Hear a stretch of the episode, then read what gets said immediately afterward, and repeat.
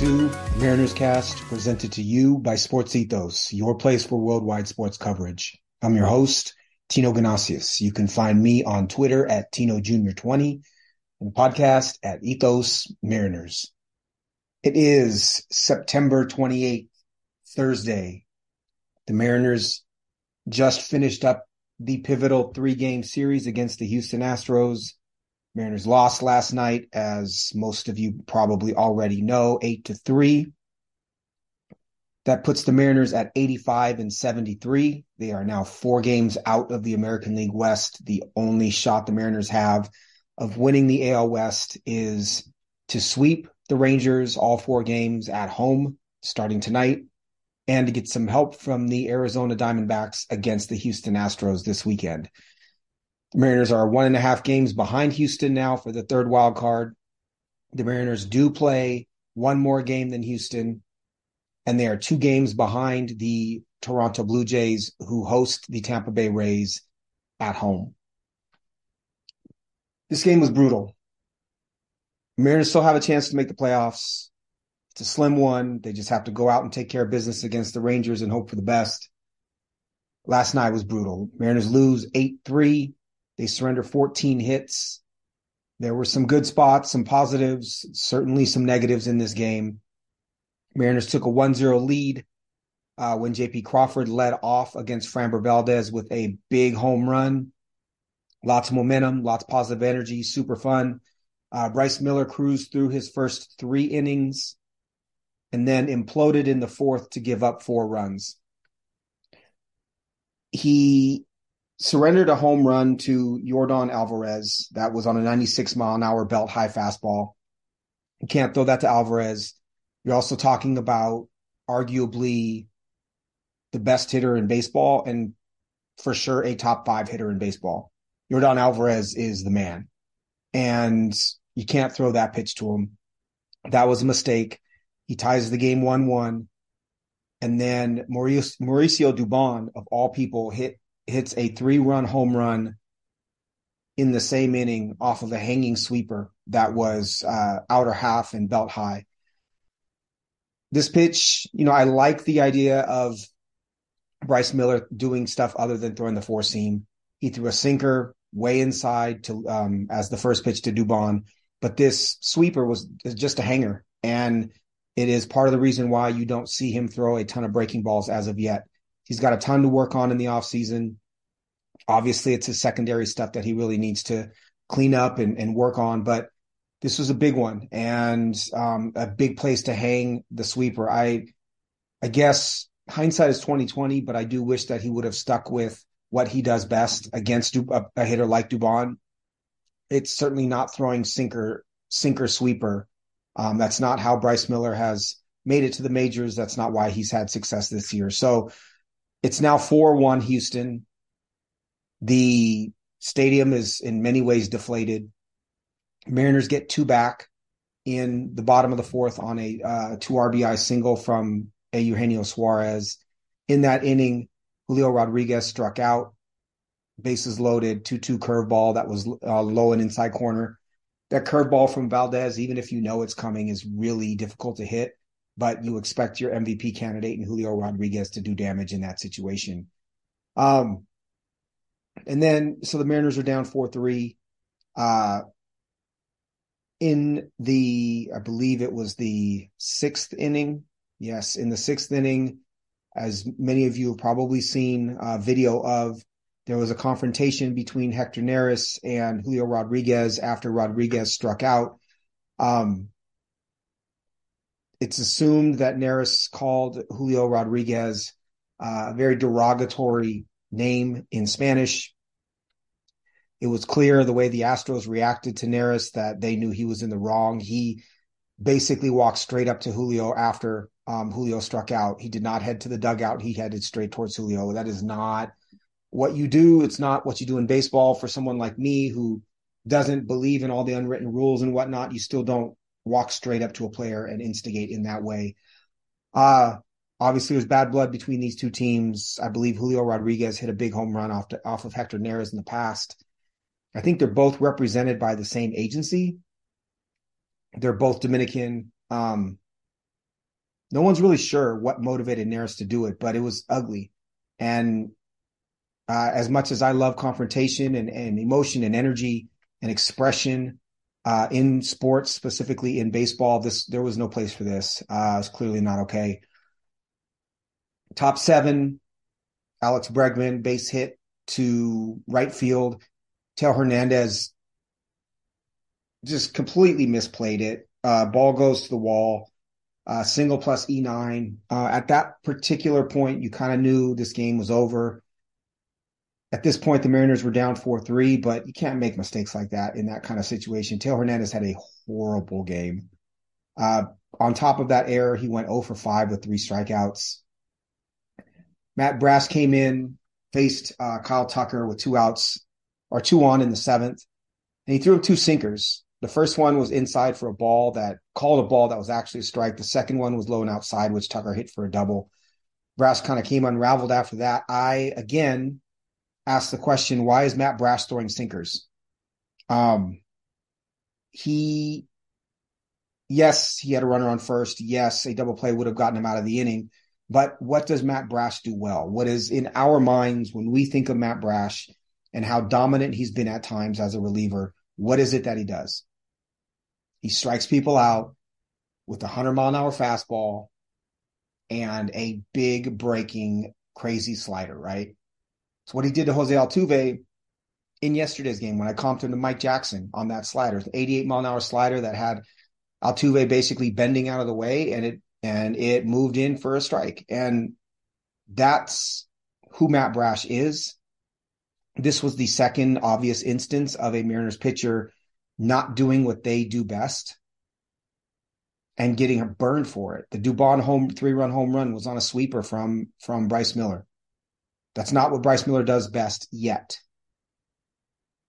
The two run double off of the bat of Kyle Tucker against Matt Brash was on a sinker. That's not what Matt Brash does best. I get trying to mix up the pitches and not throw as many four seamers against Houston. I spoke a ton about it with Castillo and Kirby doing that and, and Gilbert leading with the slider against them.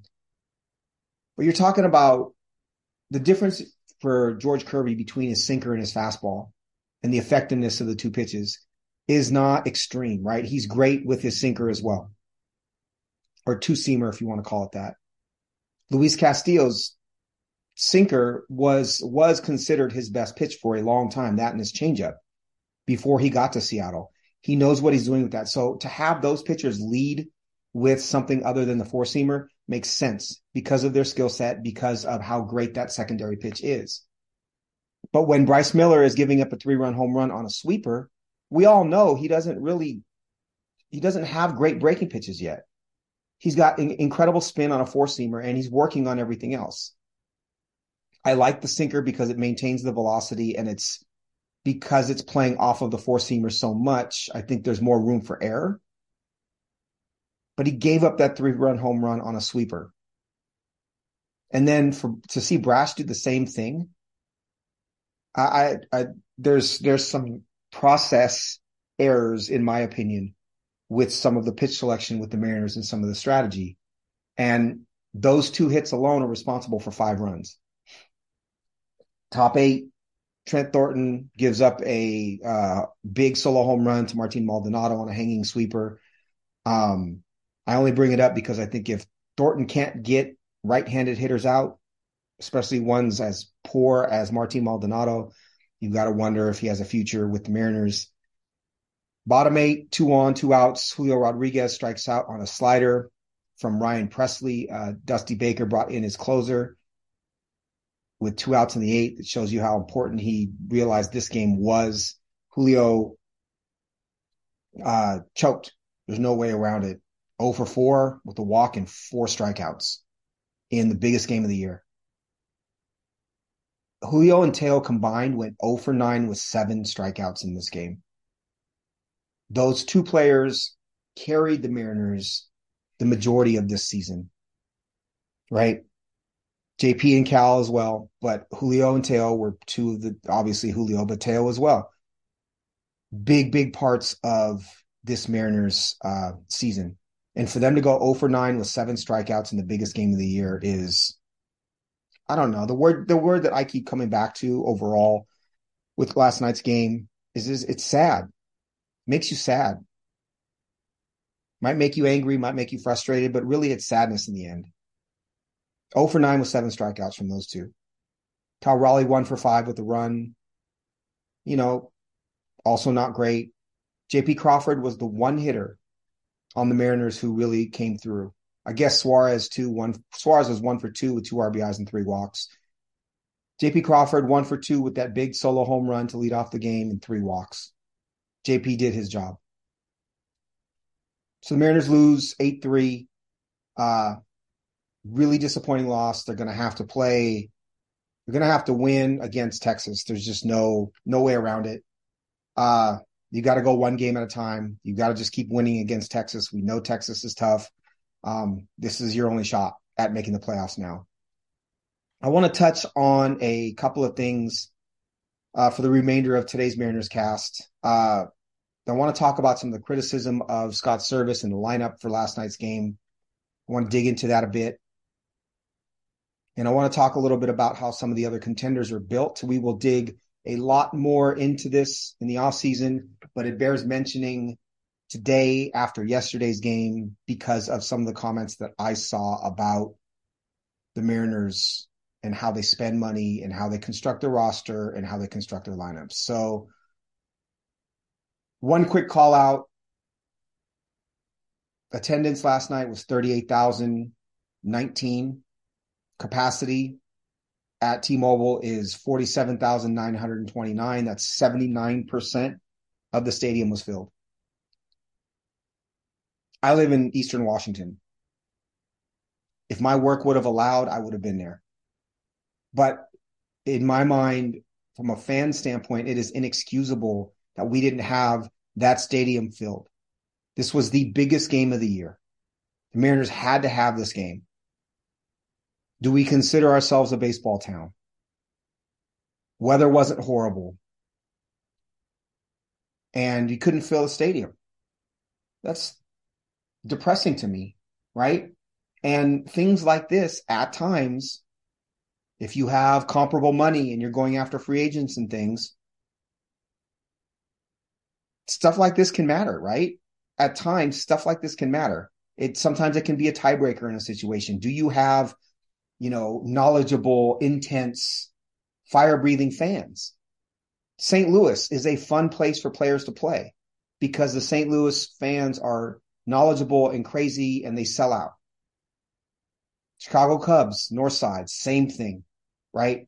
Fun place to play, electric atmosphere. Putting on that uniform and being in a stadium and being a part of a community is something that matters if the money is comparable. And sometimes matters even if the money's not comparable. So to not sell out last night in such a pivotal game is disappointing to me. I was surprised to see that number. That can't happen. That can't happen. If I still lived in Seattle, I would be there. It's, I don't know. Maybe those Mariners fans that you hear from all the time are are just very vocal and loud, but I would have expected uh, in a big city like Seattle for that game to be sold out. Period, plain and simple. Uh, so I want to address first. There's a lot of criticism about the Mariners lineup last night. Twitter went off the minute the lineup came out. You had Dylan Moore hitting in the five hole behind Teoscar Hernandez. He's playing left field. No Jared Kelenic in the lineup. This is against a left-hander in Framber Valdez. No Jared Kelenic in the lineup. Dylan Moore hit fifth. Sam Haggerty hit eighth as the DH. People were critical, saying, you know, what kind of team plays Sam Haggerty at DH in in uh in a pivotal important game? Jose Caballero hit ninth at second base. Not as much criticism about Caballero playing, but people were up in arms. People were acting like Scott Servais had no idea what he was doing. People wondered if the lineups were made out by the front office. Like, and people were mostly mad about Jarred Kelenic not being in the lineup. If you don't know, Dylan Moore is a right-handed hitter. Sam Haggerty is a switch hitter. Jose Caballero is a right-handed hitter. And Kelenic obviously hits left handed.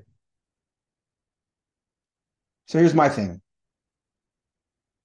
And I I am admittedly pretty numbers oriented. Um I believed in platoon splits for a long time and platoon pl- platoon players. Dylan Moore went one for two.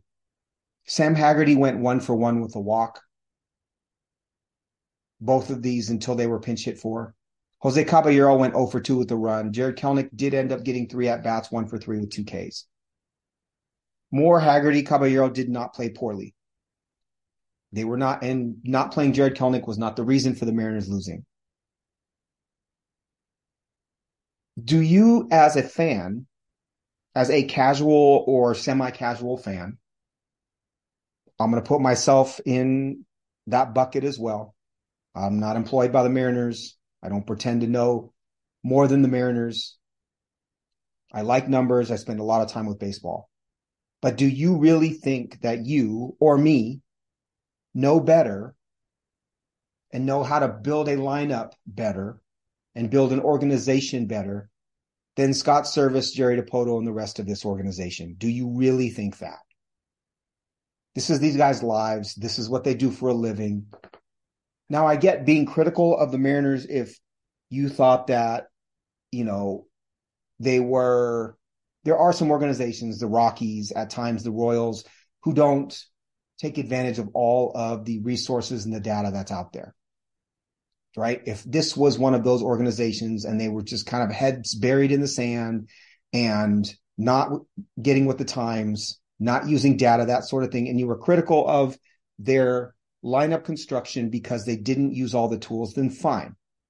And even then, I would say they work in baseball, we don't.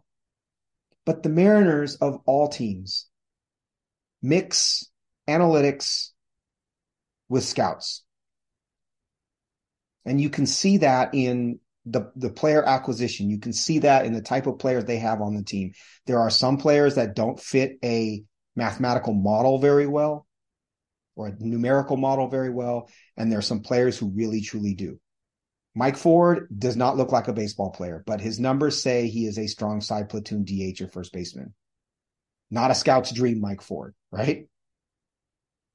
Teo Hernandez looks like a baseball player, has the athletic explosive explosiveness, maybe not now, but even a couple years ago.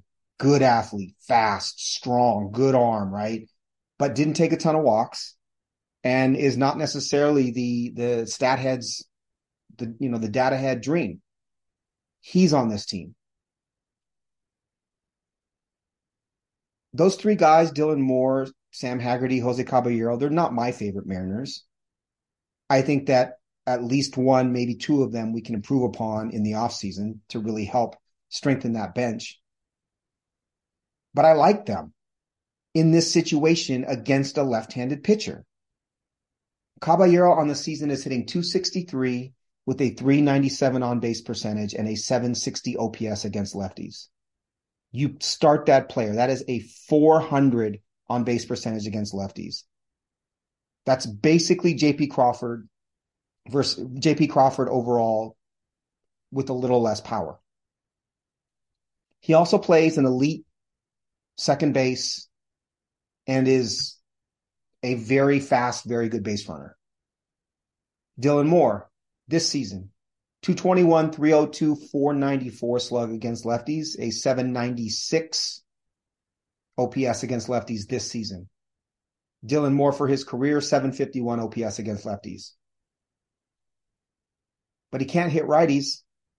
If you're going to play Dylan Moore, if he's going to be on the roster, you're going to play him against left-handers. The Mariners, for whatever reason, Really like Dylan Moore. I don't love him as a player. I don't think he's clutch. I don't like, not that clutch is a skill, but he hasn't come up big in big situations often. I think you can do better than Dylan Moore, but they signed him to a three year contract. He is an 800 OPS hitter against lefties this season. I don't have a problem playing Dylan Moore against left hander. Sam Haggerty, 286 hitter, 364 on base percentage against lefties this season. 2022, 364 average, 449 on base percentage, 652 slug, and a 1.100 OPS against lefties in 2022. It is clear Sam Haggerty is a better player against left handed pitching. He should be in the lineup. And while Jared Kelenic has hit 265 this season against lefties, for his career, he is a 190 hitter against lefties with a 570 OPS. He also has been injured. Houston also has, I believe, one left handed reliever. So you knew that Jared Kelenic was going to hit eventually in this game. He was going to play, and it just depended on how long Framber Valdez stayed in the game because eventually you were going to see relievers potentially early in this game, which you did in the fifth. And you knew you would use Jared Kelenic in that situation, probably for either Dylan Moore or Sam Haggerty.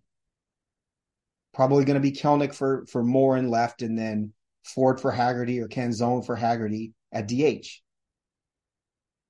Bennett Sousa, for any of you who know who he is, is the only left-handed reliever in that bullpen.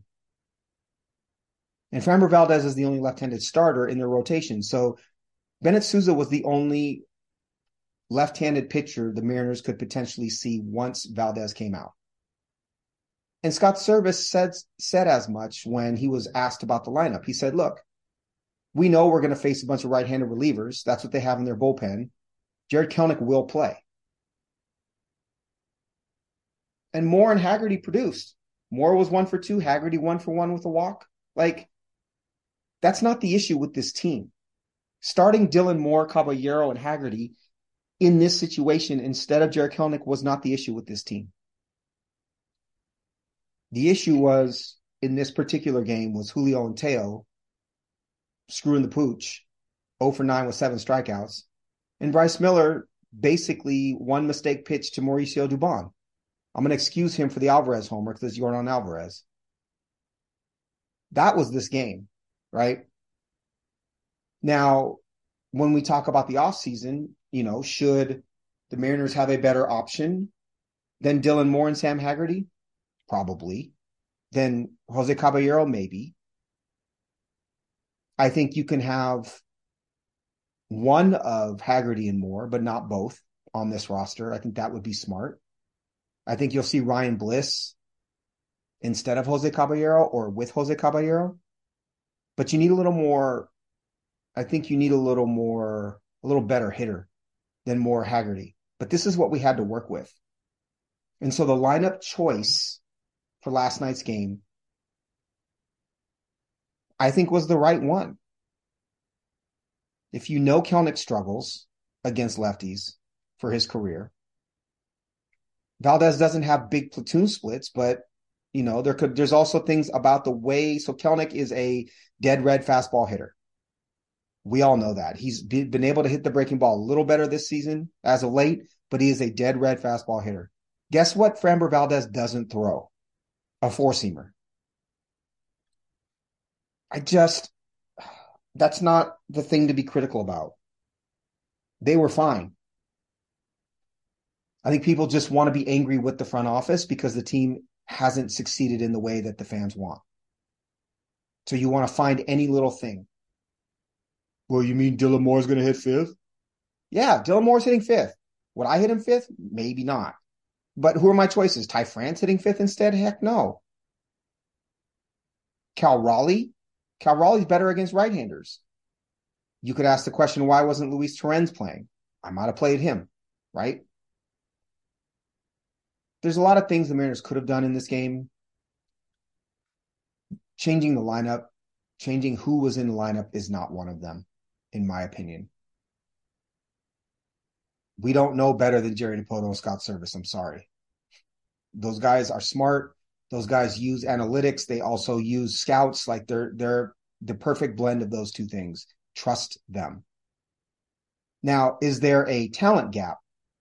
With the Mariners, right? Do the Mariners need to get more talented offensively? Yes, absolutely they do. Ty France in the bottom of the first. He saw this was with runners on. The runners on first and third. This is Ty France against a left-handed pitcher, which is supposedly what he hits best. He saw a curveball that was up, that was a called strike. He saw a sinker on the inner half and belt high that he hit foul, and he swung and missed over a curveball low and inside for strike three. He saw three pitches that were in the zone with runners on first and third against a left handed pitcher in the biggest game of the year, and he struck out. Three pitches in the zone. This wasn't wasting an 0 2 pitch. This wasn't like, you know, Framber Valdez dotting the upper outside corner with the 100 mile an hour fastball. These were pitches he could hit. A curveball up, a sinker on the inner half that was belt high. Like, I'm done with him. From a talent standpoint, they can do so much better than him at first base. The bench needs help. We've talked about it. Second base, third base, potentially, certainly corner outfield. The Mariners need to do better. There's a talent gap there. But the question is, how do you do it? And I, will talk so much more about this in the offseason. And everybody wants to bring up the Rangers, right? Rangers signed Semien, Rangers signed Seager. Now look at the Rangers. They're great. Yes. Is are Corey Seager and Marcus Semien really good? Absolutely. They spent what five, six hundred million on those two? Something like that. To me, that's not the way to build a winner. Right? You look at their roster, you look at their lineup currently, and you have two players that were drafted, Josh Jung and Evan Carter. Jung was drafted in the first round in 19, Carter in the second round in 2020. Leody Taveras was an international signee. Garver and Heim were trades. Adolis Garcia was bought from the St. Louis Cardinals. Nathaniel Lowe was a trade. And then you had the two big free agents. They bought this team. But this team doesn't have the same sort of staying power either. I don't believe. And I, they also got career years from a lot of guys. Josh Jung has holes in his bat. Major league pitchers are going to find those. Jonah Heim had the best year of his career. Mitch Garver had probably the best OPS year of his career. Evan Carter is probably the one player besides the free agents that you can really count on. Adolis Garcia has been consistent, but my point is they built this team with investing 500 plus million dollars in those two positions. That's what they had to do because they didn't have the farm system to support it. Pitching wise, they had to go out and trade for Jordan Montgomery and mortgage some of the farm to get him. You signed Eovaldi as a free agent. Obviously, you signed DeGrom to the big free agent risky contract. They traded assets for Scherzer. They're not building from within, and this team is not built to last. This team is built to win right now, and that's it. Montgomery is 31. I believe he's going to be a free agent. Eovaldi, who they signed to a free agent contract, is almost 30, is 33, going on 34. Jon Gray is almost 34 years or 32 years old. We all know Scherzer is 39. DeGrom is 35 on a huge contract. Like, this is not the way to build a team. Were they successful this particular year? Yes. But they're going to be lucky to be healthy any year moving forward. And the building blocks, even for their offense, are on the older side. The only guy under 25 in that offense is Evan Carter. Even Josh Jung is an old rookie. That's not the way to build a sustained winner. They'll have success this year. Obviously, they're making the playoffs in all likelihood. But this is not a, a team that is set up to, to succeed over time. And it's the team that every critical Mariners fan wants to point to. How come we couldn't sign Semien? How come we couldn't sign Seager? That is not the way to build a successful team. And the owners aren't that way. Get it through your thick skull. The owners don't do that here. Now, I took two other what I consider to be model franchises, the Dodgers and the Braves, and I looked at them too. And you look at the Dodgers, and a lot of what they built was development. It was player development, it was drafting, it was also finding players off the scrap heap that they were able to rehabilitate. The two big players that they didn't acquire that way were Mookie Betts. And I think the Mookie Betts trade with Boston for Alex Verdugo and pieces is a complete one off. I don't think you can look at that trade and say that's the way the Mariners should do it. The Dodgers just got incredibly lucky with that trade because Boston didn't want to pay Betts. Period. That was that's a one off. You can't that trade's not ever happening again. Bill Simmons still talks about the Mookie Betts trade ad nauseum. I'm putting that one off to the side. That's like the kind of trade where someone, before they even get the sentence out of their mouth, you say yes. And it was obvious from day one. Freddie Freeman was another uh, like kind of capitalized opportunity for the Dodgers, right? They weren't even involved in the conversations as much about trying to sign Freddie Freeman away from the Braves because it was a foregone conclusion that the Braves were going to re-sign him. And then communication broke down between Freeman and the Braves, and he took the deal with the Dodgers. And it was clear, he made it clear that he didn't want to do it at first. So the Dodgers capitalized on a situation. Instead of spending top dollar, they capitalized on a situation that they saw and signed Freeman. And they signed the best offensive first baseman in the game, basically. Will Smith, three hole hitting catcher, drafted in the first round. Max Muncy, third baseman, like rehabilitated free agent from Oakland, just a minor leaguer, basically. JD Martinez, they signed off the scrap scrap heap. Any team could have signed JD Martinez this year. He hit pretty well. David Peralta was a scrap heap free agent from Tampa. Jason Heyward, scrap heap free agent from the Cubs, nobody really wanted. Miguel Rojas, they traded Jacob Amaya, a you know utility infield minor league prospect to the, to the Marlins for Rojas before the season started when they realized that Gavin Lux, who was a first round pick and supposed to be their starting shortstop, was out for the year. James Outman was a seventh round draft pick. So outside of Betts and Freeman, Betts, that was a one off trade. Freeman was a capitalizing on a bad situation they basically got players off the scrap heap or drafted them.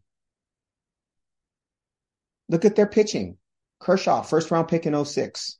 Pepiot, third round pick in 19. Bobby Miller, first round pick in 20. On the injured list, Walker Buehler, first round pick in 15. Tony Gonsolin, ninth round pick in 16. Dustin May, third round pick in 16. Draft picks developed from within. Look at their pitching staff. Do you see a big free agent signing on their pitching staff? Ryan Brasier they got from Boston because he got cut, basically. That's it. Traded for a couple of guys here and there. Traded for Lance Lynn at the deadline this year. Traded some B level prospects for him. Nick Nastrini. I like Nick Nastrini as a prospect, but they got Lance Lynn. The Dodgers build from within, and they take guys off the scrap heap and rehabilitate them. And then they went out and signed Freeman at an opportune time. And they made the, the infamous trade for Mookie Betts, which is a complete one off. It's what the Mariners they're trying to do in many ways.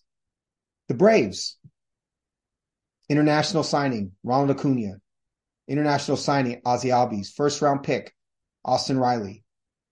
Made the trade for for Matt Olson, which was obviously incredibly smart and gave up a bunch of prospects to do it. But they did it because they couldn't re sign Freeman. Marcell Ozuna, controversial free agent signing in 2020, not to huge money. Michael Harris, third round draft pick in 19, promoted to the big leagues really early.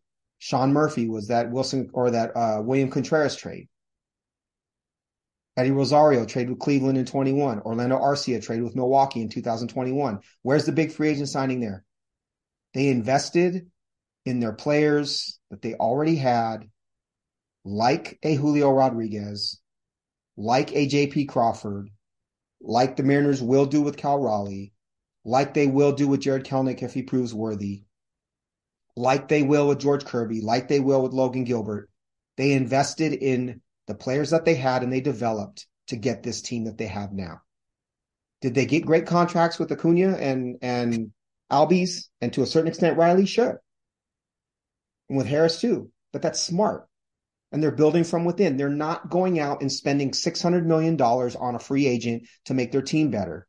They're not trying to put a band aid on a situation that's not going to last. And the Braves are here to stay. The Braves are going to compete for years and years and years. Dodgers are the same thing. They're going to compete for years and years. The Rangers are not because they're older. Marcus Semien is 33. Pitching staff for the Braves, Strider, fourth round pick in 20. Bryce Elder, fifth round pick in 20. AJ Smith Shawver, seventh round pick in 21. Even Allan Winans, who's one of their starters right now, kind of a junk baller right hander, 28 years old, Rule 5 pick from the Mets. Now, their bullpen they put together with some, you know, Raisel Iglesias trade. Brad Hand was a trade. Joe Jimenez was a trade. Pierce Johnson was a trade. But you don't see any high high price free agents on that team at all. You don't see high price free agents. The only one you can really find would be Charlie Morton, who they signed from Tampa, who probably gave them a hometown discount because that's the team he came up with. So to say that the Mariners lack of big splashy free agent signings is the reason why they're not good. There are multiple ways to build a team. Do I want to see them sign Shohei Ohtani? Absolutely, I do. Would I like to see them sign Blake Snell this year? Absolutely, I would. Is it going to be expensive to do that? For sure. Yes, 100%. But that's not the way to sustain success. You sustain success by having a baseline of young players that were built in the system that you drafted, that were international signings, and you build from within and you reward the guys who you believe in with contracts like Julio's contract or Acuna's contract or Albies' contract, and you supplement. And when the time is right, which I believe is this offseason, you make a big jump, right? You sign a Freddie Freeman like the Dodgers did. Or you make a trade like the, the Braves did for a Matt Olson or a Sean Murphy. Now, if the Mariners come out of this offseason without having made a deal like that, then I think we're critical. Then we talk about it. But the Mariners did that to a certain extent with Teoscar Hernandez. He's not Olson, right? But he's better than Murphy. He's better than Jason Heyward. He's better than JD Martinez because there's defensive value as well, right? So the Mariners are doing similar things. You got these scrap heap guys on both teams, David Peralta. That's what Mike Ford is. The Mariners are doing the right thing. It's going to take time. And they've got a huge wave of prospects on the way that are going to help supplement this team. And they're going to come quick. And I'm not talking about fourth outfielder types. I'm not talking about backup catcher types. I'm not talking about back of the rotation starter types. I'm talking about real deal talent, contributors. Tyler Locklear, I think, will compete for a roster spot. Jonathan Clase will compete for the third and fourth outfielder spot. Prelander Berroa will compete for a bullpen spot and a lever- high leverage one potentially. We may see Ty Adcock again. We're going to see Harry Ford soon, probably either end of next year or the year after. Gabriel Gonzalez, Cole Young, and then all the guys in Modesto. This is Mariners are in such an incredible spot. You've got money to spend. You've got a very good farm system at this point in time. Your pitching staff is the envy of all of baseball. You've got a perennial MVP candidate in Julio Rodriguez. Do they need to do better? Yes. Do they need to supplement this roster? Yes. But the, the decision to start Sam Haggerty, Dylan Moore, and Jose Caballero yesterday is not the reason why they lost. And again, I say this over and over again. I'll continue to say it through the offseason. If you don't think this front office is doing a good job or a great job,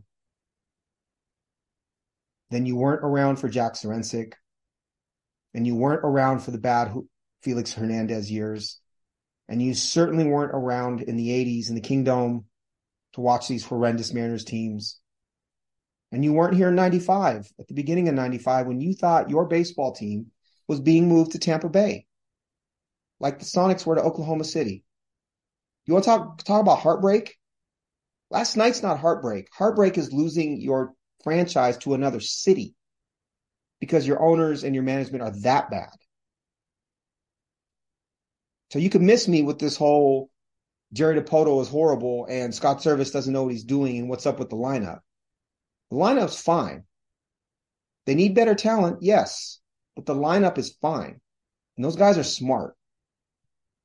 And I'll be sitting here next year when the Mariners win the AL West and Texas has two injuries and they're barely 500 because they're old.